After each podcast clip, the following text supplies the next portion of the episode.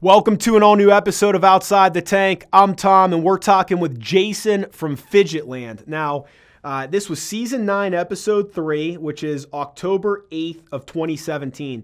Uh, Jason comes in asking $50,000 for 10% of his company. And Fidgetland had a small fidget device that was used for ADD or stress. So you've seen obviously these different things that people hold and twist and play with, and this was another take on that. Um, Jason had created eight different models.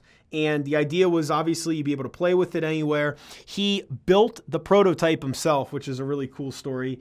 And uh, in 2007, built his first fidget. Um, 50,000 units of sales, $500,000 uh, total.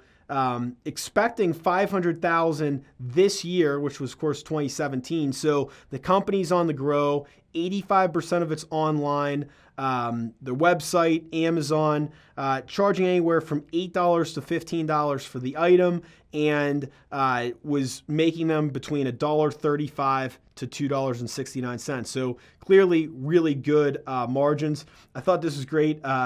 And I think he mentioned in the interview, not on the show, but uh, started off selling them on eBay. Um, and they were ones he made himself. And I love that. I love the gritty bootstrapping. I made something and I started selling it on eBay and people bought it. And I guess I had a business and just, just love these stories. Um, the deal ended up being with Barb. It was 50,000 for 20%. So gave up a little bit more equity, but certainly uh, she connected with the product and seemed like a great partner. So let's get to the interview. Uh, you'll enjoy it. It was great. And then we'll talk afterwards about some of the things we learned. All right, we're here with Jason of Fidgetland. Jason, thank you for making the time and uh, fitting in a conversation with uh, Joe and I. We really appreciate it. I always like to start off with the long version because we get the short version on TV, but I want the full story of where the idea came from, the the origin of the product, and really how you got this thing to become a, a tangible thing. Sure. Uh, well, thanks for having me. I appreciate it. Uh, great to meet you guys as well. So basically, I have ADD and ADHD. Uh, I guess I'm old, so I still call it ADD. But uh, so my background's in entertainment, and so uh, I worked in entertainment up until I started doing uh, Fidgetland full time. And so I was in meetings all day long, and my leg was constantly bouncing. And so I needed something to kind of calm that nerve. And I looked for all types of fidgets, and everything I found uh, was really made for kids. So it was like big and plushy or loud and distracting. So uh, I bought another uh, like a uh, another fidget that was made of bike chain parts, and I took that apart and made it into uh, like I guess it would be our first you know fidget that we started selling. And then I was using that for a while, and uh, I dropped it in a meeting, and the guy next to me picked it up and started playing with it. He's like, "This thing's great." He's like, "You should sell these." And I was like, "All right, well, you know, it was so not my focus at all." And uh, I threw them up on eBay, and I sold. I think I, I was selling them in groups of three, and I sold like I think I had like I don't know five orders in the first week, just as a fidget, and uh, they were just with bike chain and key rings, and uh, I kind of blew me away. And that was in like oh, I guess it was oh five or six, and then uh, I just it kind of progressed, and I started selling more and more and more, and then uh, I started uh, kind of evolving the product and coming up with different types of fidgets and different things um, using the bike chain parts and other parts uh, that were kind of like household items. And uh, you know kind of trying to perfect it and it just kept selling more and more. And uh, yeah that's kind of the the the I guess uh, origin of the just came out of need for myself and then realized that other people would benefit from it. So by the time you got to Shark Tank, it was becoming a real business. Were you doing it full time at this point? No, not at all. It was totally uh, side business. I had my kids and housekeeper, myself were making them like on weekends and late at night. And uh, but I did I think the most I did uh, the year before I got on Shark Tank, I did 265,000 in sales, which was pretty awesome for something that like I never thought of as a business. It was pretty great. and uh, and that was a part to the um, I don't know how you know what your fidget knowledge is, but um, so in August of 2016, uh, the guys that came up with the fidget cube did a Kickstarter, and so that kind of started a little bit of a fidget craze. And because I'd been selling my stuff online for so long, that uh, so they did the fidget cube, and think they raised like six or seven million on their Kickstarter, but they weren't available for you know months. So people were googling, you know, fidget, fidget, whatever. And so I did that fourth quarter. I did like I think about a hundred grand in Q4 of 2016, mainly off of the you know heels of their uh, Kickstarter. And then at the beginning, end of Q1 2017, the uh, spinners came out, and so which at first was like about a week of it was great because it kind of brought awareness, and then it was awful, like horribly awful. It's just like because uh, they're they I mean, I, I, don't have anything against spinners, but it's just, it's a different product, and it's uh, you know teachers hated them, and parents didn't like them, and they're distracting. And you know, here I have this product that's also a fidget. So people are like, oh, that's a spinner. It's a fidget. It's a spinner. You know, it's the same thing. So there's a lot of kind of confusion, and they were marketed the same way as you know, uh, you know, increase focus, um, reduce stress, and so ours were to market. You know, they were just kind of playing off the same marketing that we were doing, and but they blew up. I mean, it was like the top 20 uh, things on Amazon for like months. And, and then it just died. And so, you know, we got, uh, you know, our sales went from, I mean, it just, it crushed us.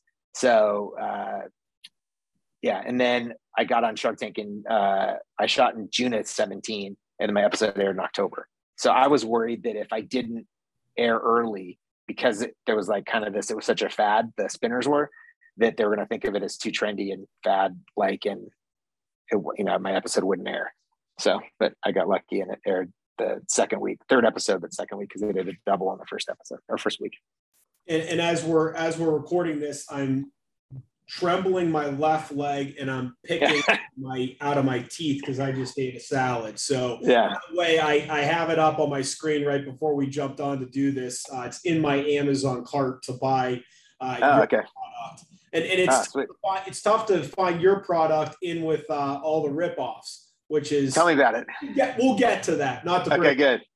Yeah, I would like I would like to talk about it because it's definitely been a yeah, definitely. So let's. How did you end up getting on Shark Tank? So my wife actually filled out an application for me in end of 2016, and then I got a call from casting like in uh, mid February, I guess. I just got a random call on my cell phone, answered it, and I had had a um, not really important. Forget skip. I'll move on. Yeah. So I just got a call uh, from them, talked to them. They asked me to make a video. I did the video, and then the rest is probably you know pretty similar to everybody else's you know uh, experience. So air date of 10 8 17 you air you get a mm-hmm. deal mm-hmm. tell us about the first 48 hours uh, after you what changed? Uh, it's crazy. We went from so it was myself and uh, I really kept the whole secrecy thing very.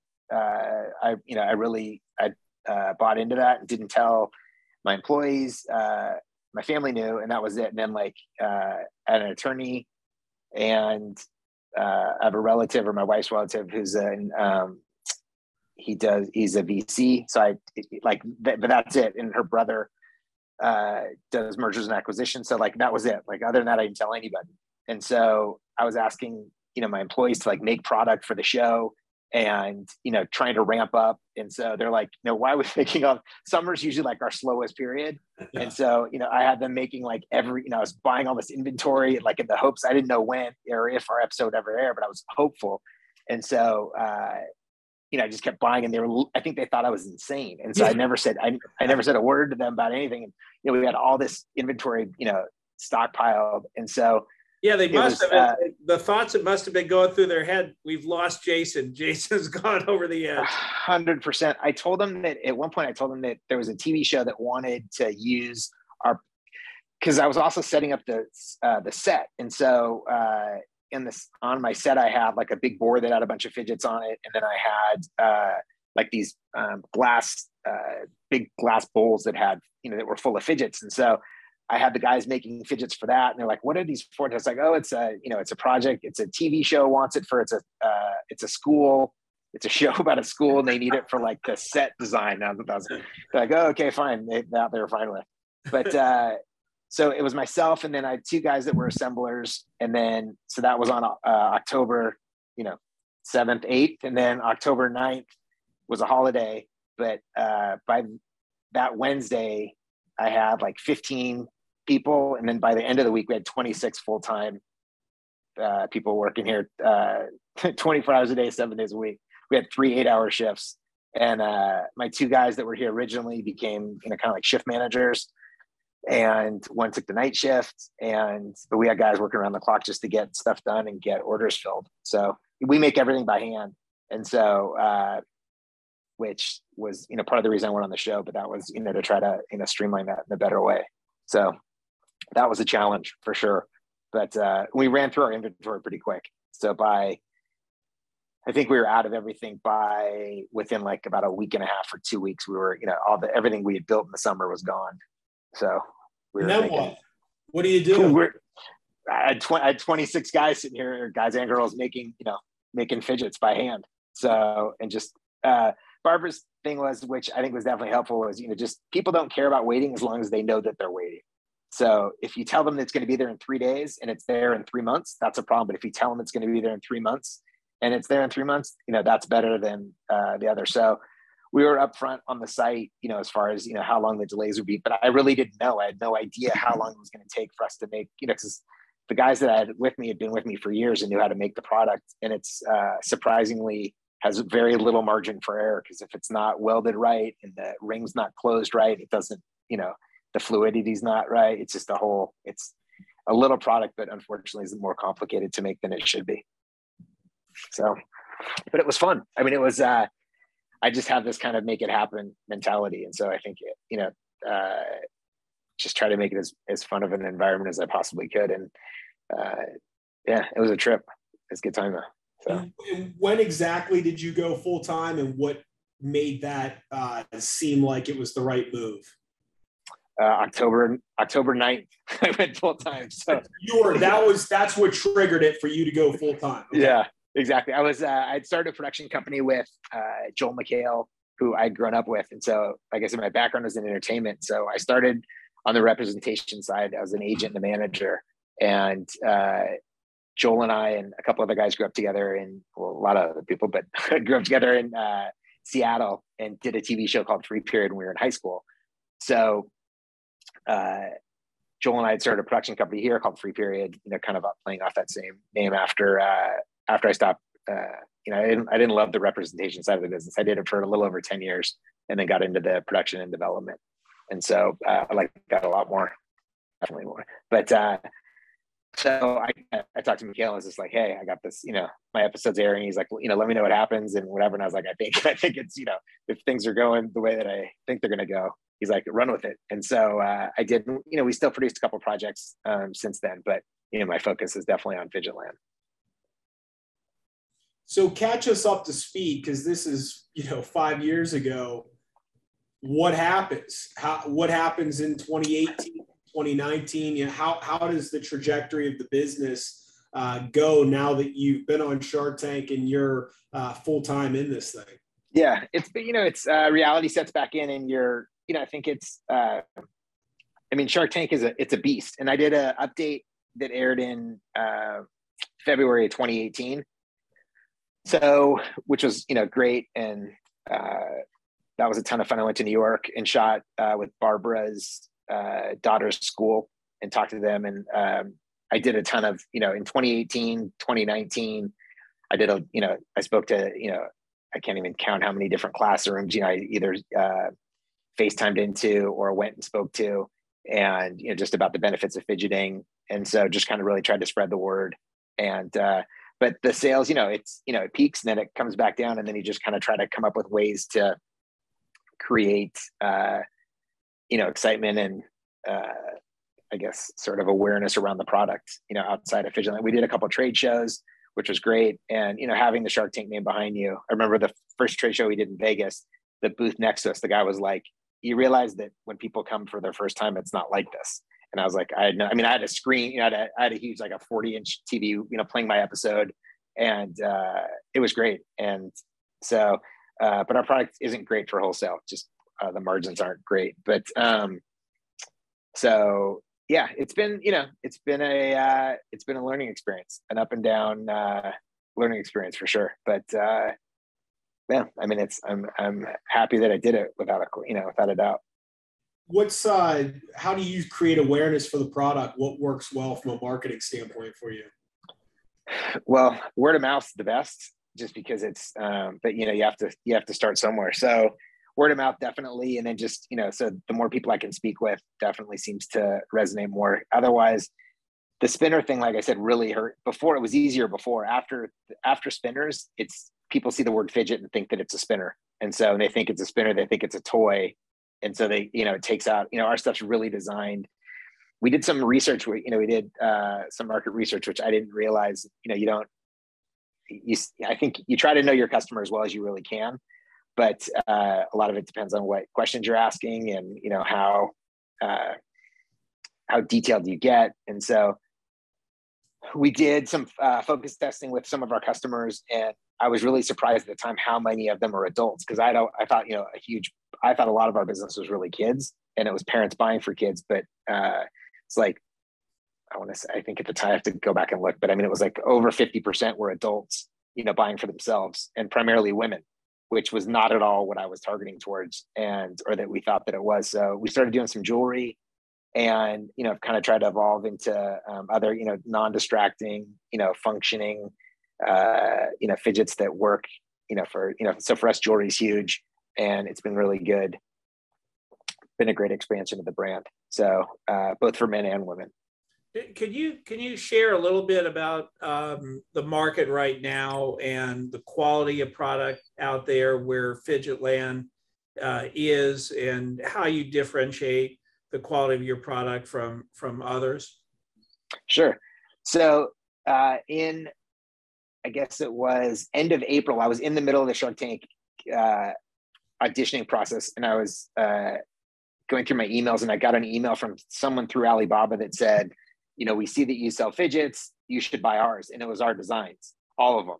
And so, um, and this is about, you know, two months before I went on Shark Tank. And I was just like, you know, uh, I knew it was coming because it's a non proprietary product, but uh, to have it be that quick and before Shark Tank, I was, uh, you know, it was a little disheartening, but it is what it is. So and the stuff that's coming out of China. So then when I went on Shark Tank and uh, you know, Mark had asked, you know, if there's copies out there, and which at the time there were, and now there's more.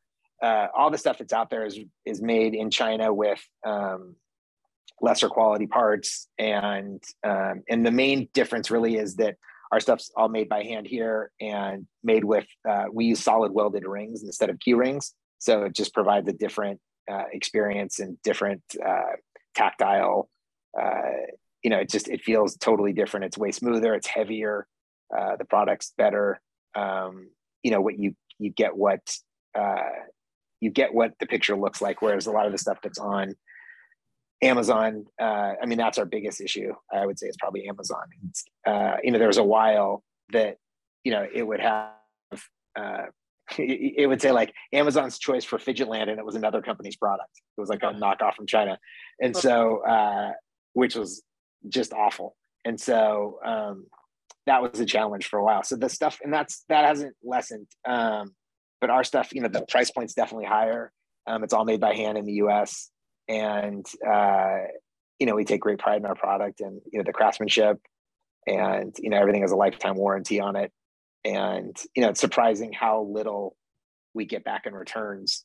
And uh, you know have a great customer retention rate. People that use our products love them and use them. You know, they're uh, they're daily carry. You know, it's an everyday carry for them. So, uh, which is a whole you know EDC category, which I didn't even know existed. But so uh, stands for everyday carry. But uh, yeah, I mean that's people that use our products. They take you know their keys, their wallet, their phone, and their fidget. So it becomes. Yeah, I mean uh, that it becomes a uh, staple item in their purse or their pocket for sure. I imagine. Hundred percent. Yeah. So, and that's really our that's our uh, kind of our our prime customers. Really, you know, trying to that's who we're going after and you know catering to for sure. And has distribution changed much at all at time of uh, filming? You were 85% online between your home site and Amazon. Has anything changed in terms of distribution over the Amazon? Yeah, Amazon for sure. Like we went from uh, at that time we were way less than 50%. I don't even I don't I mean it was we were probably 70 30 our site to Amazon and now it's 60 40 Amazon to our site. And we don't do Prime we're just in the process now of switching stuff over. Uh, we've done everything fulfilled by merchant. And so to be able to have the numbers that we've been able to do with us not doing prime's been great, but uh, we just didn't have the resources to to have inventory sitting there in prime versus uh, you know having it here because we, we, pretty much make everything to order. So, uh, but we've kind of been trying to stockpile and um, send stuff off to prime. So by the we're about six weeks out from having everything stocked in Prime on Amazon. So, and now it's it's more beneficial for us to do that. In the past, the pricing wasn't the same, but uh, we ran the numbers, and now it'll you know it'll cost us less to do it that way than for us to fulfill it ourselves mm. and charge for shipping. So, and it'll be Prime. So, I mean, we'll sell. I mean, I'm you know we've done it in the past, and I mean the numbers are you know it's definitely you know more than fifty percent increase sales in Prime versus uh, fulfilled by merchant. I, I think that a lot of people just won't buy anything that's not Prime. Have you ever? I never have. No, I, I won't. Yeah. no, no, exactly. I mean, it, it just it always amazes me that you know we've done the numbers that we've done with fulfilled by merchant, and you know we have a rep at uh, uh, Amazon, you know that we deal with, and you know they've always tried to get us to you know to switch to Prime or FBA, and um, we just I don't know. I think I was just stubborn for whatever reason and didn't do it, and um, but just recently we were looking at the numbers and was like, this is ridiculous. I don't know why we're not doing it. So I think a lot of it, um, you know, our numbers are so much greater on the site. And then it's been interesting is like the reruns, that's kind of been the biggest telltale sign is like whenever the reruns air, uh, we get a great bump. But the it's been interesting to see how much, especially I'd say right around COVID is when it really switched. Uh, before COVID, it was still like 60 40 our site to Amazon.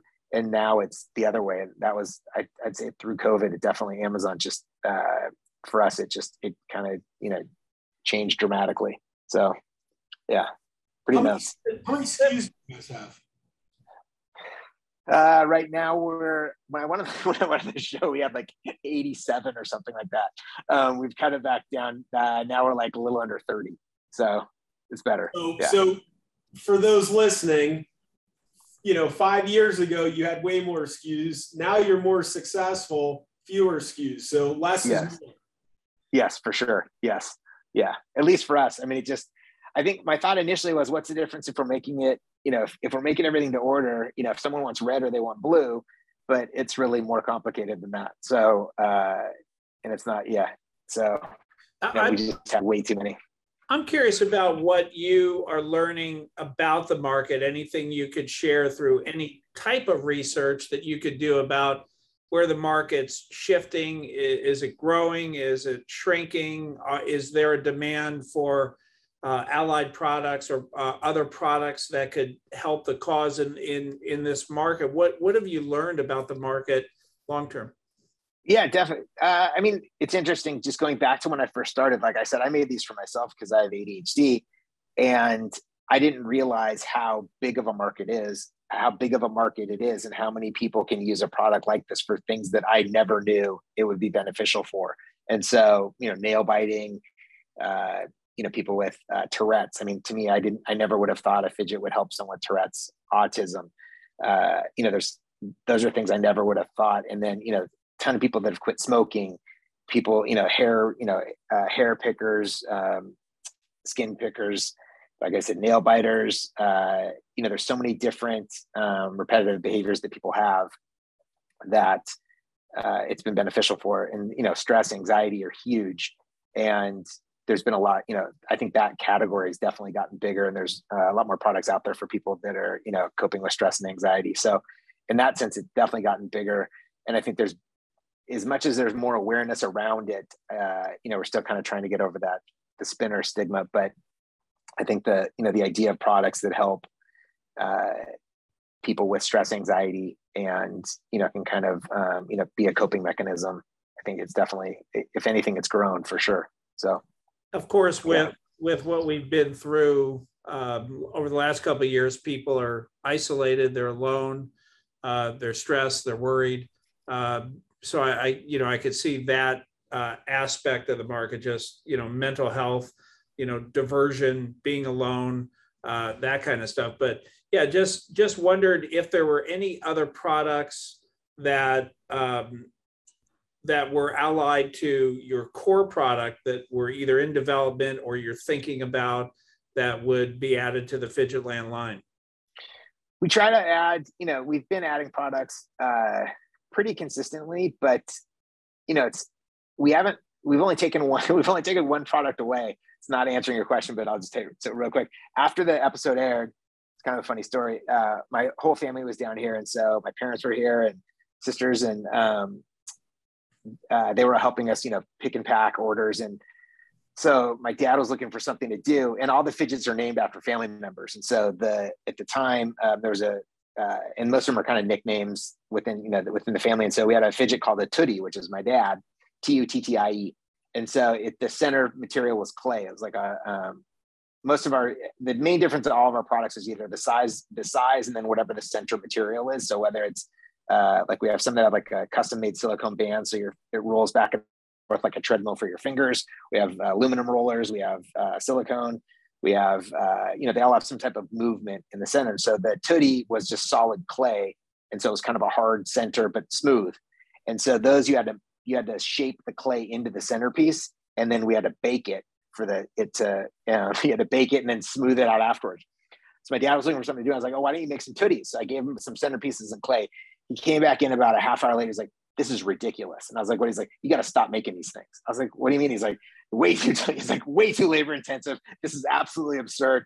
I don't care. I don't, he's like, I know it's named after me. You got to stop. You got to promise me you'll stop making them. I was like, all right, fine. So we haven't made them. We stopped making them since. But uh, isn't that funny that the namesake of the product killed his own yep, product? He did. He's like, I know it's named after me. I love it, but please, like, it's because I cannot. He's like, the thought of me to, to know that you're paying somebody to do this he's like it's just it's such a he's like it's way too labor intensive you got to stop doing it and so i think a lot of that uh, for me was a little bit of a because i didn't start this as a business you know i started it as a hobby and started it for myself. I never wrote a business plan. I never thought oh this takes this amount of time to make it or this is how much the product costs to make. I never went through any of those steps that you normally would do. And so it's not surprising that you know something like making that you know for me i was just making it because i liked it.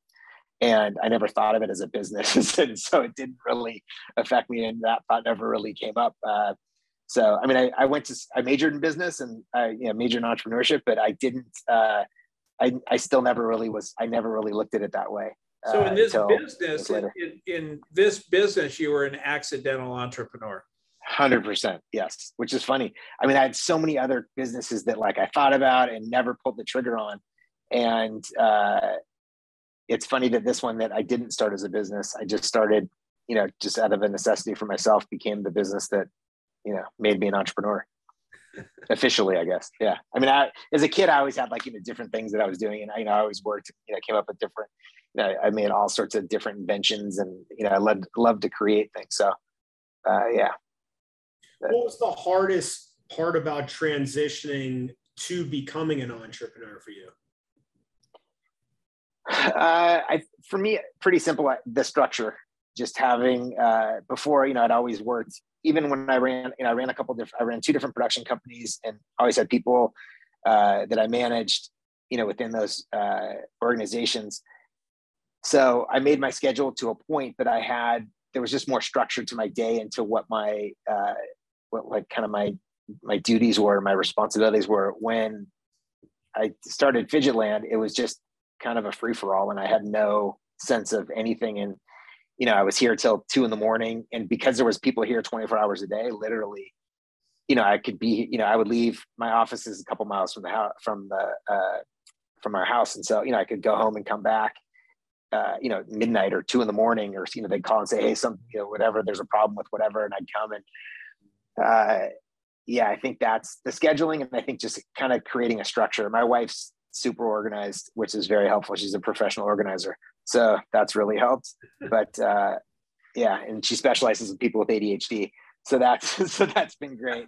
Um, but uh, yeah, I think that you know for me that was uh, the structure. I would say is definitely probably the hardest to kind of um, you know having so much autonomy and yeah, that was definitely challenging. Still what is. what do you miss most about the entertainment business? Collaboration. Just I think with uh, it's it's lonely being an entrepreneur. It's uh, you know you it's different. It's it's a lot different than um, yeah, it's lonely. It's you know it's it's you know you can bounce ideas off of people, but unless they're unless they have the same vested interest financially, emotionally, and everything else, it's not the same. And so uh, you can talk to somebody till you're blue in the face, but at the end of the day, you know, it it's not the same. So I think that's you know, my next venture, I'll definitely have a partner that has you know uh, an equal or you know partners that have equal uh, you know ownership and equal vested interest because I think that's for me, I, I thrive off the collaboration. So that's been that's definitely been a challenge. Well, Jason, I got to tell you, uh, Tom and I are partners and we're together every day in this office and we're still both really lonely. Yeah. well, well, the reason the reason Joe's lonely is because I locked my door so he can't come in here. Got to stare at him on Zoom all day. Uh, biggest biggest lesson you've learned in this process of of you know scaling this business? I think for me, it's uh, try to get out of my own way. I think sometimes it's really easy to to. Tr- I think it's really easy. I, I had an idea of like this product. I think it's I'm unique, I guess, in a sense, or maybe it's not. You guys tell me, you know, um, from other entrepreneurs because it was sort of an accident, or you know, not intention, you know, wasn't intended. What the product became and what it is now, I have such like, uh, you know, deep affection and pride for that uh, there's definitely business decisions that I made that would have been financially way more beneficial. For example, not to get too into the minutia. So, like I said, the main difference between our stuff and the, the copies on Amazon is that they use key rings. We started using key rings like initially because that was how I made it. I didn't know how else to put hold them together was with you know key rings, and then uh, that's what they knocked off in um, China. So but there's guys on Amazon that are selling, you know, you can tell by how many reviews they have, you know, they're, they're way outselling us. And so at a much cheaper price. And so could I do that? Sure. And I own other, you know, I own fidgettoy.com and I own a ton of other fidget name, you know, fidget URLs because I bought them back in, you know, 2006, seven. So uh, I think if I wasn't so sort of stuck pride wise on like, this is the product we sell and this is the product I make, you know, I would only sell this product you know, as a businessman, you know, it would have been a way better. Uh, I could have definitely utilized those URLs for you know a lesser product that people would still enjoy. I mean, look, I sold tens of thousands of ones on key rings that people loved. So it was only not. It wasn't until I started making them with the solid rings people I go, this is way better. But you only know what you know. So if someone sells you one with a key ring, okay, great. So uh, I think that for me is, you know, I think I got my, I've definitely kind of got my own way with that you know, and wasn't the best business decision. I think, you know, um, but you know, you, you, learn, and you know, I learned constantly that there's a lot of a lot of things that uh, happen that you know you just you have to sort of figure out if it's you know worth your time to obsess over or try to fix it or rectify it or you just move on. So it's, it's an yeah. interesting thought. I'd never never thought of it before, but you know, it's at least worth considering. Do I knock myself off early Correct. on? and I don't know if that's maybe in, in your world that's common that people discuss that, but you know, it's a thought of, hey, let me put something else out there. Maybe I discourage knockoffs by there already being a knockoff, but right. I happen to be the knockoff. Yeah. I think I was so, you know, on our site, I was so against them. And I think, you know, and all the like social media stuff I did, and, you know, I spoke out against all the knockoffs so heavily and, you know, split ring versus solid ring and stuff that's so like, uh, you know, in the weeds that, uh, I think that's in, in that sense, you know, it would have definitely been beneficial to, you know, I would have, I, there's no doubt I would have made a ton of, you know, a lot of money doing it. So, but I just felt like it wasn't, it was so off brand. But the reality is it's a fidget. And if it's beneficial to someone, why does it make a difference? So, yeah, it, yeah, it's, it's tough. I think sometimes we all have our own feelings on things of, I want to be premium, I want to be the best. And if I was to play devil's advocate to you, I would just say, well, maybe by creating something that's a you know half or a third of the price, you're giving access to someone that otherwise couldn't afford one. It's just interesting how we look at right. You know? No, so, absolutely, totally correct. Yeah, yeah. But I would, but I probably would have done the exact same thing you did and said, no, we're a premium product and we're going to create right. the best thing we can to help people. What does your team look like now? What what what? How do you spend your days, and what people around you are helping with other things? So uh, focus mainly on you know I, the it used to be the majority was spent on, getting the product made, unfortunately. And so uh, I've shifted away from that. So I've got, you know, people that are making it. So now it's just a matter of, uh, you know, marketing and it's become pretty automated and, you know, the pick and pack and, you know, fulfillment. And so, like I said, now we're just kind of ramping up and instead of making them to order, we're taking our top SKUs from Amazon and um, sending those off and doing them FBA and so uh, and then i started shifting to um, i started actually advising shark tank contestants as they're going through the shark tank process. So uh, which has been pretty fun. But uh, yeah i mean my background's in entertainment and television. And so you know producing reality tv so for me it was like i think that was the leg up i had being on you know get, getting on the show. Uh, you know and i went through you know like I said, my wife submitted a, you know an application. I sent in a video. I didn't call anybody at Sony and say, "Hey, I'm applying," or "Hey, I'm doing this." It was really you know totally organic and authentic. And but I knew what the producers wanted to see. I knew I knew what type of story I had to tell. I knew what kind of character I had to be. I knew all of that. And so that's the companies that I've helped. You know, I think that's where I really add a lot of value is that, you know, to both be a Shark Tank veteran, you know, and be on the show, as well as, you know, I've you know 20 plus year career in the entertainment industry you know making television and producing and casting tv shows reality tv shows. Uh, i don't know that there's a lot of other people with that pedigree in a sense. So it's you know it's been beneficial. So is it safe to assume that people don't understand or neglect to put enough emphasis on the character they need to play and the story they need to tell as they're trying to get on and even when they're on the show 100%. I mean, it's a TV show. And I think it's as much as I had to keep reminding myself of that, it's, you know, as you're going through the application process and it's, they really don't, the producers don't care about your company. They care about your story. And so they, there needs to be a company there for you, for the sharks to discuss, but they never, they don't care about my numbers. They don't, you know, it's, I think to them, it was interesting that, you know, I sold $265,000 worth of, you know, product that I made in my, you know, well, we had an office, but you know, bike chain and key rings. So and rubber, you know, silicone bands. I think that was interesting to them. And my store, but the product isn't as interesting as you know, they're looking at stories. And so it's you've got to build a compelling story. So if you're going on there as an entrepreneur, and I think that's, you know, what I've told the people that I worked with and whenever people ask me, you know, how do you get on Shark Tank? It's you've got to have a story. And if you watch the show, you can see, I mean, it's and even even the people even the invest the sharks invest in they're investing in the shark in the entrepreneur a lot of times way more than they are the company. And so it's just a matter of uh, i think the the most challenging part of being on the show which uh, i've listened to you know pretty good amount of you guys' podcast. I don't think i've heard a lot of people talk about it. For me the most challenging part was uh, when you're standing there the barrage of questions that get thrown at you and you don't see that on tv eh, which is pretty miraculous that you know from an editing standpoint that they can cut you know their mics off. But you've got they're all talking to you at once. And so you have to pick whose question you're answering. And i remember at one point i said you know which question do you want me to answer first?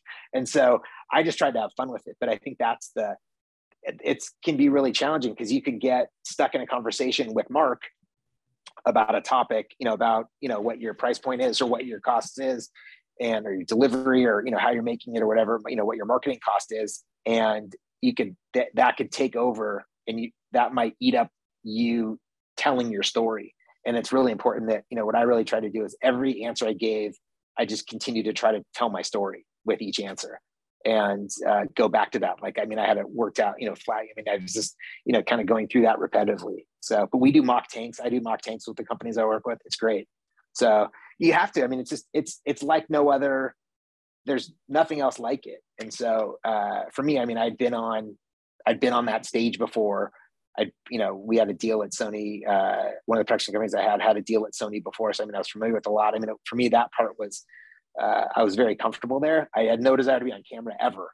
So, uh, but I just figured that you know the only way that this is the only way this company will ever survive is if I can get on Shark Tank and be, you know, the fidget man from Fidgetland. Otherwise, you know, I could tell based on what was happening on Amazon that it was just the market was getting totally saturated with other, you know, with knockoffs and other products. So well, I think that's an interesting lesson too, is to really know your audience. And so, you know, you pitching on Shark Tank, you need to tell your story, you need to focus on certain things. That's a different arena than if you're pitching to a customer or if you're pitching to a traditional venture capital firm. It's different. 100%. And, and I and I, you know, I, I think that sometimes that's lost and people kind of have their canned way hey, uh, let me tell you about my product. And it doesn't matter if you're a buyer or an investor or a Shark Tank or uh, a, a distribution partner. And it's like, hold on, pump the brakes here. Really understand your audience, put yourself in their mindset. What are they looking to hear? What are they looking to learn from you? And that's a that's a great skill that you're teaching, and it it'll apply in other arenas, not just as they you know pitch the sharks. Yeah, no, definitely. Yeah, and I mean, I think you've got to have you got to have a story. So it's just too, you know, it's way too competitive. You know, it's so hard to get on the show to begin with. So, uh, but you really have to look at it as you're going on a TV show, not, you know, obviously the business is important, but that's not the, you know, your story is way more important. What's what's your vision for the company? Are you going to do this forever? Is there a exit plan in place? Is there certain things you want to achieve? Do you have more things you want to accomplish? What do you think the next few years looks like for you? Yeah, I mean, it's I'm starting to step away in a sense just because it's become more, you know, it's it's leveled off, and it's I kind of feel like we're, uh, you know, the company's, I think will continue, it'll continue to go and do what it's doing, and uh, that's why you know I started taking on, uh, you know, different companies that I've been advising, you know, that are getting on the show. Uh, so for me, that's you know that's I, wouldn't say that's my focus, but that's definitely you know, it's that's taken up a lot of my time, um, and I love it. So, and uh, you know, I'm just you know listening to other opportunities that are out there, but you know, definitely in the entrepreneurial space. I love it's like I said, I, I love I love doing this. It's funny. I, I never, you know, I've made you know, over 200 up, you know, 200 uh, episodes of television that I've produced and a couple feature films and the you know you work so hard on those things and then you know they come out and you know they live forever which is great. But the response that you get is like oh that was cool. You know the response i get from making you know from people that use our products the fidgets it's like i mean the testimonials are like that's why i did it. And that's why i left you know entertainment to do this was and to focus on it was that you know it's it's it provides people with something that they never had before and they rely on it on a daily basis. And to have it sounds like so over uh, dramatic to say like it's changed their life, but I can't tell you how many emails I've gotten that people say it changed my life, and that's awesome. I mean, that's just uh, I never I, I never in a million years would have thought that would be the outcome of this product. So it'll it'll always live on. The company will live on. We'll always make products. You know, I think I like creating you know new ones. Probably do more jewelry. Uh, I think that that's. Um, I think if anything, our products will we'll continue to kind of go after the i don't want to say a higher end product but um it just it makes more sense for us to do kind of stay with that like a true fidgeter versus um, you know a kid that holds it for you know a couple minutes and loses it.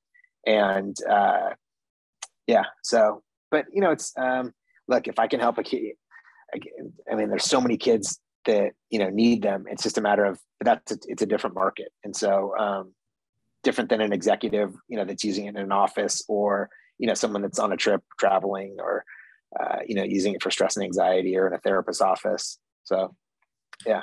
And where is the best place for someone to buy the product? Uh, fidgetland.com, uh, Amazon, but uh, either one, you know, the, uh, we sell on Etsy also. Yeah, all the above. And then, uh, so yeah, and then btsconsulting.tv is the, yeah and that was my next question because you know we we get a lot of feedback from people that listen to this that either are applying or have already been accepted but haven't gone on yet so say that one more time just if anyone sure. uh, guidance. Yeah, it, yeah, it's btsconsulting.tv. btsconsulting.tv. Well, we we so appreciate your time and wisdom. Thank and you. This was a lot of fun. Thank you very much. That's great. Absolutely. Great to meet you guys. Thanks for having me on. All right, we're back. And as always, we've got some great lessons here. So um, I mentioned this earlier, but he built the thing himself and he sold it on eBay. Guess what you do? You test it, you see if it works. You know, three possible scenarios. One one scenario is you build these things and they sell for a bunch and people love them and you know you have a business. The other thing is no one buys them, they don't understand them, they hate them, they think they're too expensive, whatever, and you don't have a business. Or it's somewhere in the middle and you can tweak and play and whatever it is. But, you know, just test stuff. And I, I, think so often, you know, oh, we need to raise big money and we need to build these prototypes. No, build something yourself, sell it, and see if anybody will actually buy it. We've had entrepreneurs on here um, that have made their own protein pancake mix and they tested it out with their friends. Does it taste good? Do you like it? Tweak this, change this. Like people, uh, you know, you, you think everyone on Shark Tank, oh, they millions of dollars and they raised all this money. Many of them sold something out of their garage or out of their trunk and people bought it and loved it or gave them some feedback on how to make it better. And then they had a business. It wasn't, oh, we're going to spend all this money to create something that we don't even know if people will buy. So I love that. Um, now, he got a great tip from Barb, which was people don't mind waiting for your product if you tell them how long and you stick to it. So if you can't produce something, own it, share it. Hey, here's the issue really don't want you to cancel your order or really want you to still buy the product and they will actually do it and I, I'm, I'm i've done that as well now, he has less SKUs now than he had five years ago. Make your business simple. Everybody thinks, oh, we need more products, more products. How often do we start out here and we say, okay, well, let's just keep the five things that we actually sell and focus on them? So, more SKUs is not always better. In fact, it's almost always worse. Um, needing to create our own structure as entrepreneurs, you know, he's created a lifestyle that works for him, and we all need to make sure we do that. Um, Another thing that I thought was interesting was the idea of being your own knockoff. So if you've got something, let's just say you've got something premium, it's super expensive, super high end, uh, you're to sell it in Nordstrom, okay? And people start knocking you off, or you worry about people knocking you off. Could you just create your own knockoff? Different brand or same brand and cheaper, right? But you just say, okay, well, uh, I've got a great product. Why don't I just create a cheaper version? I'll never forget, uh, you know, when I was um, getting married, I was speaking to a videographer. And she said, Hey, we have two different companies. We have one that costs, you know, $15,000 to film your wedding, and we have another that costs $2,000 or whatever the prices were which sounds better to you? And, and, and you may go, well, why would you do that? You should always just be high end and charge those big prices. Well, she probably got sick of losing a bunch of people that were like, look, I'm paying for my wedding myself. I can only afford a couple thousand dollars. So she just said, look, I'll just create two different versions and they can choose, but I'll keep every customer versus losing most of them or half of them. Or she was filming $2,000 weddings and some people were asking for things. And then she said, okay, well, why don't I just create a super high end version? There's obviously people out there that have plenty of money that'll spend 10, 15, 20,000 dollars for something that's great and premium and and has all these other bells and whistles. So don't be afraid to be your own knockoff or don't be afraid to be your own, you know, premium product as well. So a lot of great lessons there. Really, really cool entrepreneur. Hope you enjoyed. We'll see you next week on an all new episode of Outside the Tank.